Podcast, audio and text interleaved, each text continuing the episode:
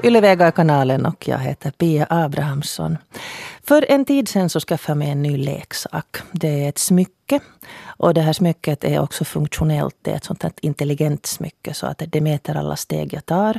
Och det räknar ut och försöker visa hur jag har sovit. Och dessutom så vill den att jag ska meditera. Och jag har någon gång tidigare i livet försökt mig på det här att meditera, men det är jättelänge sedan. Men nu då det finns då dessa appar så tänkte jag att jag skulle testa. Och Eh, i det här smycket så ingår då, man kan gå in och, och, höra på antingen en kvinna eller en man som berättar olika saker. De vill till exempel, jag lyssnade igår kväll för att det hette Deep Sleep och jag tänkte att nu ska jag sova riktigt gott. Och då var det en kvinna som ville att jag skulle tänka mig att jag befinner mig i en stuga vid en sjö omringad av berg. Och eh, inne i stugan sprakar det en brasa och ljusen fladdrar och det finns en sandfärgad soffa med en vit ullig pläd som jag sveper in mig i. Och däremellan ska jag lite andas djupt medan hon babblar på. Och jag funderade lite på det här med meditation. Att vad är det egentligen? Idag talar vi väldigt mycket om mindfulness. Och eh, det finns också inom yogan djup meditation och vi söker säkert många av oss olika vägar att slappna av och kanske hantera stressen bättre.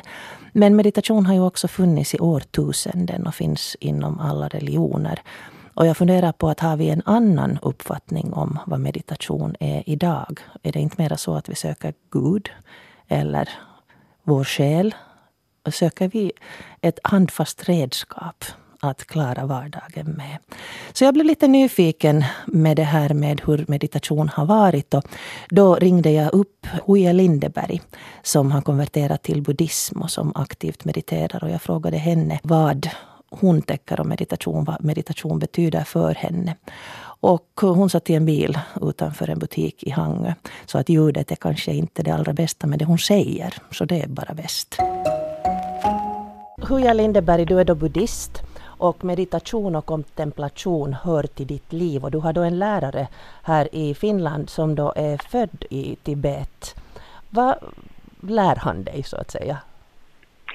No, han lär uh han lär enligt den här väldigt sån här um, konservativ metod i själva verket om, om, om det ska vara sån här riktig utlärning av Buddhas lära så då har vi riktiga sådana tillfällen när, när, han, när vi då sätter oss ner i en, i en vacker, på ett vackert ställe och, och tar emot undervisning.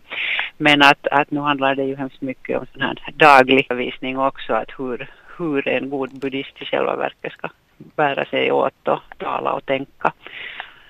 Så att det är egentligen det som, det som vår vardag handlar om. Att jag försöker komma ihåg vad jag gör och vad jag säger och vad jag tänker. Det är det vad meditation i själva verket betyder på tibetanska. Det där ordet som, som översätts som meditation som heter gumba, gumba äh, betyder att vänja sig då gäller det liksom att, att vänja sig vid, vid goda tankar och goda handlingar och gott tal. Hur är det med själva det, alltså okej okay, vi har gått tillbaka till kontemplation. Va, vad betyder kontemplation?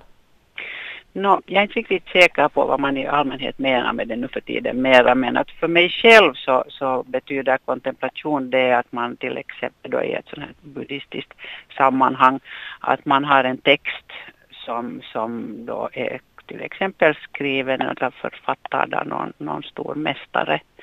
Och så kontemplerar man på vad han har sagt. Det kan vara en mening eller det kan kanske i japansk tradition vara just någon sån här koan. något sånt här begrepp som är alldeles omöjligt att förstå konceptuellt. Eller då någonting lite större. Eller man kan kontemplera över livet och, och, och liksom grubbla och, och tänka hit och dit och av och an och kanske komma till några djupa insikter genom det. Men eh, jag vet inte, jag är inte riktigt säker på om jag har rätt nu i den här saken. Det kan hända att det också har en massa andra betydelser men att för mig så betyder det det här. No, du sa det att, att meditation för dig mycket är liksom att leva i vardagen. Men hur är det med själva sån här, det som vi nu då uppfattar som meditation, att man sätter sig ner och vänder blicken inåt och sitter i lotusställning och, och det där har ett levande ljus eller någon vacker musik och, och tömmer mm. sinnet. ja, det, där, det finns en massa olika, det, det, kallas liksom för metoder. Det finns massor med olika metoder hur man kan meditera och, och en del är just det här att man, man då mediterar över sådana problem eller någonting sånt. Men det här som, som nu för tiden så här till vardags kallas för meditation när man sätter sig ner. Eh, vi i, i vår sangha i, i Danakosha så gör vi så att vi till exempel reciterar hemskt mycket, vilket är en gammal tradition inom buddhismen, i, i själva verket i alla traditioner, att man reciterar rytmiskt eller med någon meloditexter. Och, och så finns det då någonting också som kallas för shine-meditation, liksom sån här calm abiding, att man sitter stilla. Och, och då är det mera fråga om att man försöker tömma sitt, sitt Eh, sinne på, på tankar. Och, och, det ingår ju lite stress i det där. Så den här typens meditation finns det också på många olika nivåer. Att om man hemskt försöker bli av med sina tankar så blir ju huvudet helt fullt av dem. Att man blir sådär medveten om att man har en massa tankar. Och så tror man att man har fått en massa extra. Men i själva verket så, så rusar ju tankar genom ens sinne hela tiden. Men så finns det andra metoder också. Det finns sån här blockchain-meditation när man inte ska försöka tvinga sig till någonting alls utan att man bara liksom tittar på sitt eget sinne. Man betraktar vad som händer. Och det kan vara ganska spännande men det kräver att man ska, man ska verkligen kunna också slappna av. Att man inte alls stressar och man absolut inte har några förväntningar.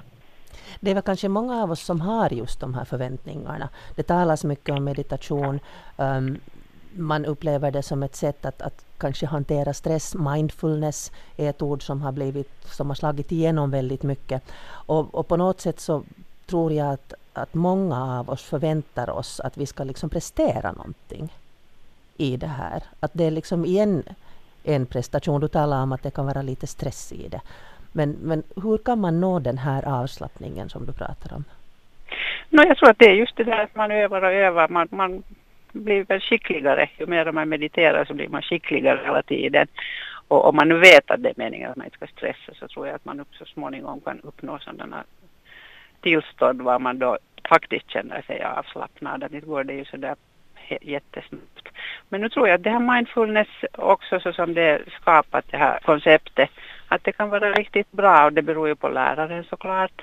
Men, men de har väl ganska fina uh, utbildningar också för sina lärare. Att jag tror att det kan vara bra fast det är bara en liten del av det som, som buddhister kallar för, för uh, meditation och, och kontemplation. Att man, uh, för, för, liksom för vår del så finns det ju hemskt mycket mera än det där. Men det är bra, jag tror alldeles säkert att det är stress um, liksom att det lindrar stress och att, att man kanske just genom att man blir mer medveten om hur man eh, klamrar sig fast vid alla möjliga idéer och, och, och uppgifter som man har och, och liksom hossar iväg. Att det så småningom kan lite lätta, att man kan ta lite, bli lite flexiblare. Det är jätteviktigt att man kan lära sig att bli mer flexibel och att, och att saker och ting inte är så himla viktiga. Skulle du kunna tänka dig att vara utan att meditera? Uh, no, en stor del av mitt liv har jag ju varit utan att meditera. så jag vet precis nu vad skillnaden är. Att det är en enorm skillnad att göra det och att inte göra det. För att uh, man ska gärna göra det varje dag. Åtminstone en liten, liten stund, fast bara fem minuter. För att då, då kommer man liksom ihåg att, att det också finns en sån här fridfull kärna i, i, i var och en. Och, och speciellt såklart i det, nåja, jag vet inte, någon har man ju en känsla av att de inte finns i var och en, men att jag är nog ganska säker på att det finns. Och det skrattade Hoja Lindenberg åt. Och hon konstaterar då ännu att eh, i fråga om meditation som invändning och inlärning så det är frågan om att det finns givna buddhistiska dygder som man gärna ska öva sig i. Som att vara vänlig och på det sättet utveckla medkänsla och tålamod. Vara generös, vara flitig, koncentrerad, inspirerad och klok. Och det här kan då utvecklas då man tränar sitt handlande och talande. Kan det utvecklas till mera förfinade stadier såsom ritualer, mantra och meditation på gudomar och energier. Och mest gäller träningen att bli fri från att alltid utgå och uppleva allting från mig och mitt. Det konstaterar alltså Huja Lindeberg. Och med mig i studion har jag nu Harald Antskog som har mediterat i 20 år. Ja, drygt. Jag började väl meditera någon gång i mitten på 90-talet. Så, så det började ju vara ett tag sedan. Till och från hade ju varit. Men, eh, men jag, jag på mitten av 90-talet så började, satte jag mig ner första gången. Och det var väl nog ett sånt behov då av att, av att hantera stress och, och negativa tankar och, och, och, den, den sorten. Och jag råkade springa på en, en sen buddhistisk bok på, på bokrean som, eh, som innehöll ganska mycket praktiska, praktiska idéer om hur man kan komma igång med meditation. Och börja liksom därifrån på egen hand ganska långt. Sen har jag nog gått på en del kurser. Jag har prövat på, på zen-buddhism och lite tibetanskt och, och, och västerländsk buddhism. Och, liksom. och sen så småningom har jag ju hittat min egen väg. Men jag har liksom aldrig, aldrig, aldrig gått in i, i en enda riktning sist och slutligen. Utan, utan upplever liksom att meditation, mindfulness som man pratar om det idag så har, har varit mycket, har hjälpt mig många gånger när jag går igenom svåra saker. Och också, också att hantera den här vardagsstressen och, och sånt här. Att, att jag, och just den här dagliga praktiken mm. som, som, som nämndes här också, så, så den tror jag att det är viktig. Att alltid nu och då så, så, så glömmer man bort att meditera eller tappa, tapp, tappar liksom den rutinen och då gäller det. Då märker man nog ofta det. Att, att nu kanske man borde igen sätta igång, eller nu borde man igen få den där praktiken. Att, att det är inte helt lätt att på egen hand hålla upp en sån där daglig, daglig rutin. Det kräver ganska mycket kräver ganska mycket självdisciplin tidvis. För att ibland så är det ju trevligt och ibland är det inte så trevligt. Det beror på vilken del av sig själv man möter. För att när man sätter sig ner och lugnar sinnet så dyker det upp en hel del och det, allt beror det ju på var man står just då i livet. Och det är ju det som, det, det är den där, man utgår alltid eller börjar alltid meditationen eller sin, sin praktik från där man är just nu. Så att eh, när många säger att man, inte, inte, kan jag ju nu, nu har jag så mycket på gång att inte kan jag nu börja meditera. Så, så svepskäl har vi gott om. Mm. Och det här vet jag ju med mig själv. Men jag vet att då, då när jag började, började första gången jag satte mig ner och, och skulle försöka lugna mitt sinne så, så var det nog svårt. Jag kunde inte sätta många minuter innan jag kände en sån här riktigt stor drive av rastlöshet som kom över mig. Och, och, och, och, och jag tror att de där första när det, när det nu stod i mina instruktioner att jag borde sitta en, en 30 till 45 minuter eller upp till en timme så det tog nog ett tag innan jag kom dit. Mm. Och uh, det är klart att sitter man längre så då kan man ju också komma till lite djupare stadier. Men, men, uh, men, uh, men man kan ju egentligen meditera i princip var som helst eller praktisera mindfulness var som helst. Mm, jag var lite inne på det här att det har funnits i årtusenden. Det finns skrifter från flera tusen år tillbaka där då man har konstaterat att folk har mediterat och det har hört mycket till det andliga livet. Men att i västerlandets äh, verklighet så kom väl meditationen då när det blev lite pop. Det var Beatles som började med transcendental meditation. Och det väckte väl kanske, vet du någonting om det här, det väckte väl en hel del uppmärksamhet och folk var lite rädda att släppa man in någonting illa i skallen på sig. ja, no, det, det, eh, ja, det var ju då den där transcendentala meditationen som, som kom via Beatles. Men, men, eh, och den har jag faktiskt inte satt mig in i hemskt mycket med det har ju att göra med, med, med, med eh, mantran och att man upprepar en mantra som är då personlig för sig själv. Och den har man fått av en lärare? Och den har man fått av en lärare. Och tänk om det är någonting farligt som man säger som man inte förstår vad man gör? no, vi håller ju på att intala oss själva allt möjligt dagarna i ända. Så att, så att eh, man, kan ju, man kan ju skapa sina egna mantran också. Och eh, sen har det ju gått i våg, sen har ju den här meditationen gått i vågor. Att det var, fanns, jag menar 60-talet är ju innan jag föddes, jag är född 1972. Så att Så att jag har ju inga egna minnen av det. Eh, men jag vet att när jag började på 90-talet meditera så då, då ansågs man nog vara lite speciell. Eller sådär. Att eh, då var man, det, man var nog... Jag upplevde nog att man hade lite hippiestämpel så det är ju trevligt när man nu plötsligt har blivit mainstream efter alla dessa år. Och, eh, och vad heter det, men meditation så kom ju, jag började ju egentligen kanske tidigare med yoga och sen där via det och min pappa höll på med yoga efter han hade några strokes. Så började han använda yoga för att stretcha och sånt. Och, och då också kom meditationen. Så att det var väl inte från den synvinkeln kanske något hemskt konstigt från, för mig. Mm. Men sen går man ju igenom olika, olika stadier under, under, under utvecklingen så att säga. Eh, då Tuija var inne på det här att inte ha några förväntningar. Och jag skulle gärna prata om det här för att vi lever i en tid som är väldigt inriktad på prestation. Och du talade också om det här att i början att försöka sitta stilla i en halvtimme, att det är väldigt svårt. Hur kommer, man, hur kommer du bort från det här prestationstänkandet? Alltså då du sätter dig ner för att meditera, har du inga förväntningar?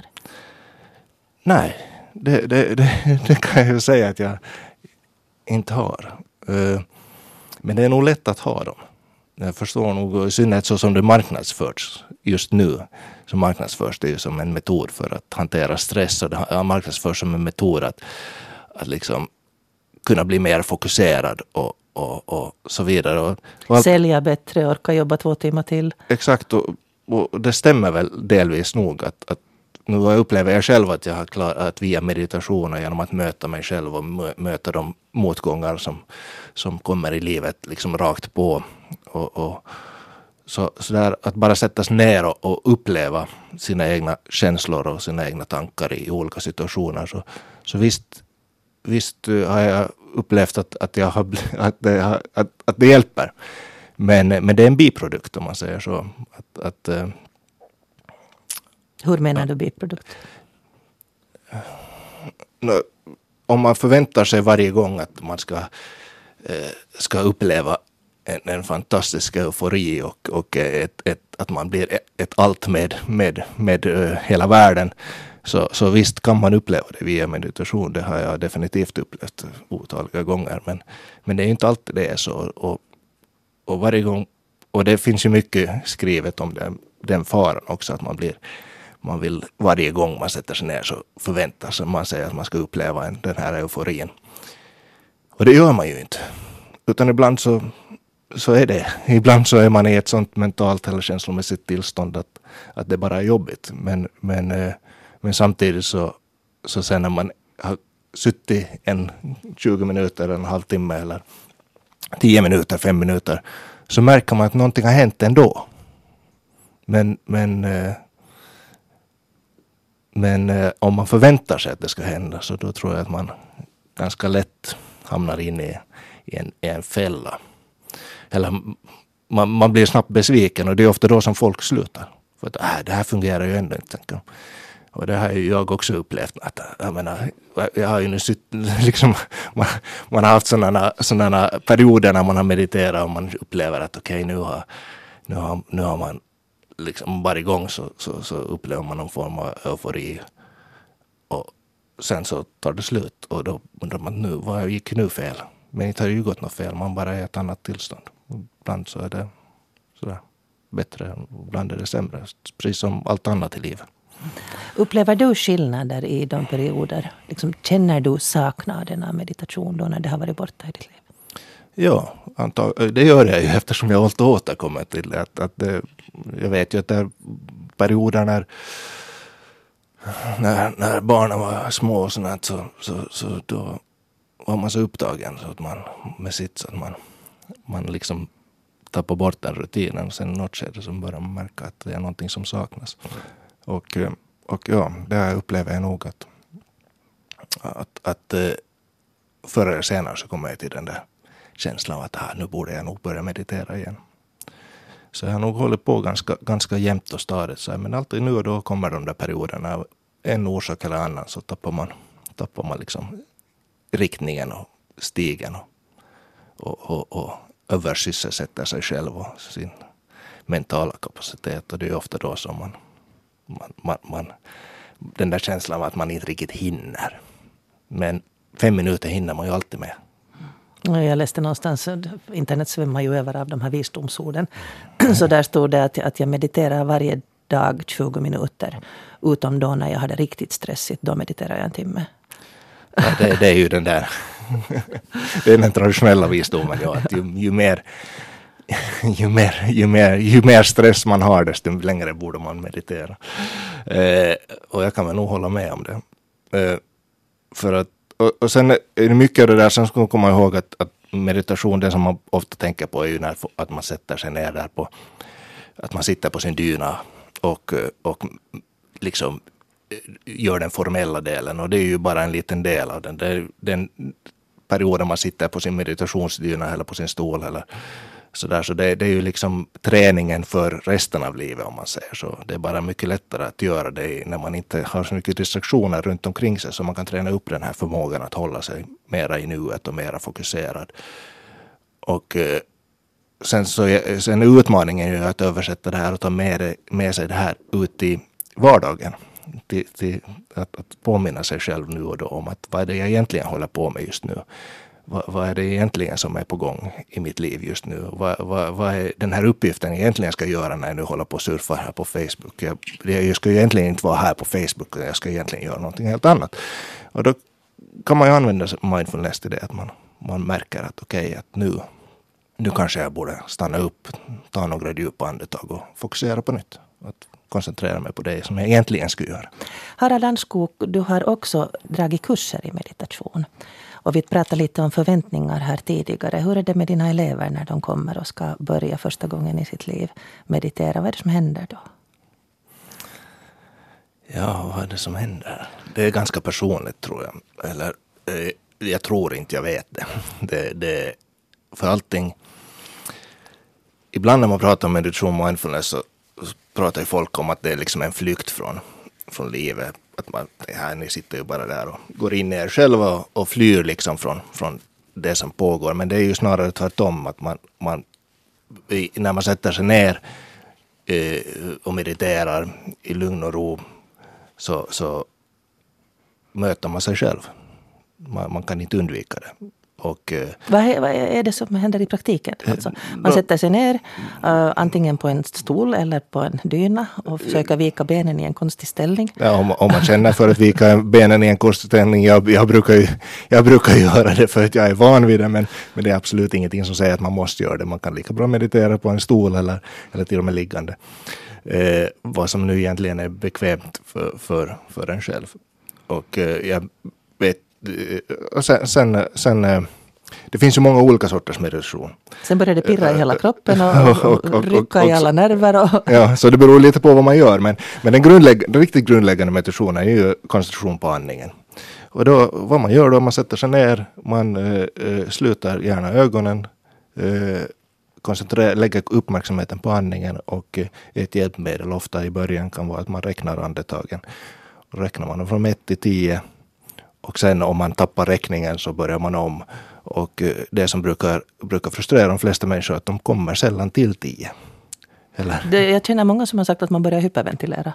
Jaha, okay. Andningen blir väldigt konstig när man ska koncentrera sig på den. Ja, alltså man ska ju inte, man ska, man ska inte påverka andningen. Utan andningen får ju vara vad den är. Och, och, och det beror, som sagt, det, det, det, är helt beroende på vad man är. För en del människor så, så är ju det jättesvårt. Beroende på vad man har, bär på sig.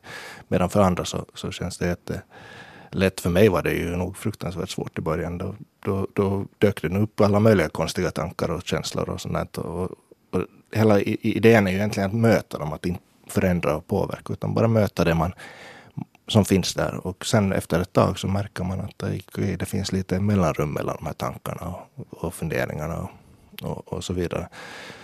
Och eh, då börjar saker och ting eventuellt lugna ner sig. Sitter man tillräckligt länge så börjar det hända saker igen och så vidare. För att, för att hjärnan hittar ju på uh, nya upplevelser om det är så att den får allt för tråkigt. Så att, så att det händer ju hela tiden någonting. Frågan är ju bara sen vad det är som händer. Men, eh, men när man går in i en djupare meditation så då upplever jag ofta att, att, att, att man att, tankarna lugnar ner sig. Man, man slappnar av i kroppen automatik, automatiskt och, och koncentrationen ökar.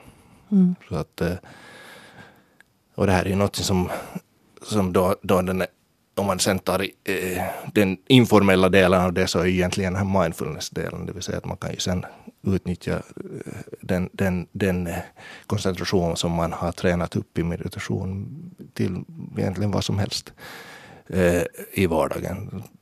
Och det finns ju många så praktiska övningar på att, på att eh, när man diskar till exempel så ska man bara diska, det vill säga att man, man går helt fullt in i den uppgift man håller på.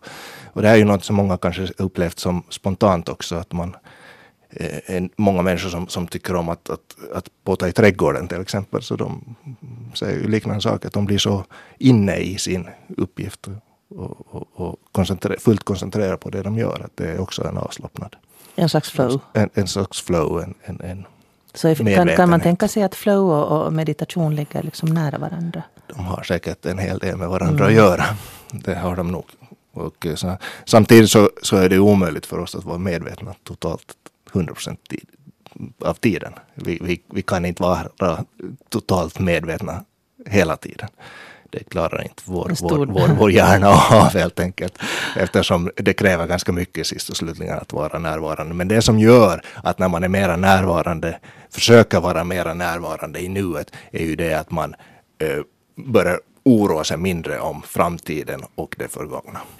Eftersom det är ju ändå här vi lever. Men en stor del av våra liv så spenderar vi ju någon annanstans mentalt. Liksom i framtiden på en annan plats. Vi funderar på, tänk nu om jag skulle vara där istället och så vidare. Och vi oroar oss för saker och ting som aldrig händer och, och så vidare.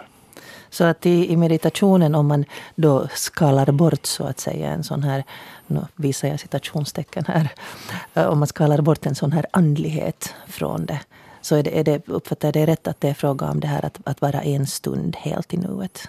Ja, det är ganska långt det det handlar om. Och jag skulle väl inte säga att man skalar bort andligheten, men skala bort den religiösa aspekten mm. om man säger så. Men finns det ändå för dig också någon slags, det är nog väldigt svårt att definiera andlighet, men finns det något element av det? De, definitivt, ja. Mm. Definitivt. Jag har nog upplevt många, många sådana tillstånd som jag skulle kunna definiera som, som spirituella eller andliga, andliga eh, upplevelser och uh, som jag ibland brukar säga då när jag dragit mina egna meditationsgrupper och sådär så, så är att, att, att, att man kan att alla upplever vi ju någonting men, men att jag har upplevt ganska under de här åren ganska mång, varierande mentala tillstånd. Så att, så att om någon Finns annan det upplever det så är det ganska troligt att jag också har varit där någon gång. Finns det något farligt i det? Kan man tappa bort sig själv? Kan man titta så djupt in i sin egen nappa så att man förlorar sig där? Den risken finns väl alltid. Det är ju där, där som det kan vara bra att ha någon som kan lite handleda ibland och, och någon som man kan bolla med om det är så att man, man blir orolig och funderar på att är det här nu normalt eller inte. Men i de flesta fall så är det ju oftast ingenting att bekymra sig om. Du var inne på det här med metoder och, och tekniker, andningen då som en. Eh, jag har provat på de här, som, som jag sa det då, de här apparna som man nu för tiden kan få till både surfplatta och telefon och, och det där ha sån här vägledning. Och en del av dem går också ut på att, att liksom gå via kroppens förnimmelser. Mm. Och det tycker jag personligen är nästan lättare. Ja, för många är det ju. För att, för att, men det är samma sak egentligen. Man lägger koncentrationen på, på sånt som förnimmelser i kroppen, på känslor som finns i kroppen och så flyttar du omkring din uppmärksamhet och på det viset tränar du också upp. För det första så märker du var du har eventuellt eh, spänningar och så vidare. Men, men du tränar ju också upp eh, din förmåga att fokusera. Um, det här med att träna. Hoja Lindeberg som vi hörde här tidigare var inne på det här att på samma sätt som du sa det, att allvar början bliver svår. är det så? Hur länge ska man träna för att, liksom, för att det ska bli lättare att vara här och nu? Jag vet inte om det någonsin blir lättare. Det blir annorlunda. Och ibland är det jättelätt och ibland är det, är det ganska svårt eh, att vara närvarande. Och, eh, ja, ibland, ibland så kommer det nästan av sig själv eh, meditativt tillstånd så där man sätter sig ner och så känner man sig direkt avslappnad och närvarande och här och nu och andra gånger så är, har man så mycket som pågår i ens tankevärld att man har jätte, jättesvårt. Att, och det här, det här är någonting som fast jag håller på i så här många år så upplever jag ju liksom inte att det, den utmaningen tar slut. Liksom. Att den utmaningen är ständigt närvarande. Att, att vara närvarande. Men det lönar sig att fortsätta kämpa om jag förstår dig rätt? No, ja, jag, jag upplever att det definitivt har varit värt besväret. Om man säger så. Och, och, och det föränd, har nog förändrat min syn och upplevelse av världen på många positiva sätt. Men allt det är ju som sagt individuellt. Det här är spännande. Jag tror att jag ska försöka utforska den här världen fortfarande lite mer. Tack Harald Landskog för att du var här och diskuterade det här. Och för dig som blev intresserad så det finns massor av litteratur och guider på nätet.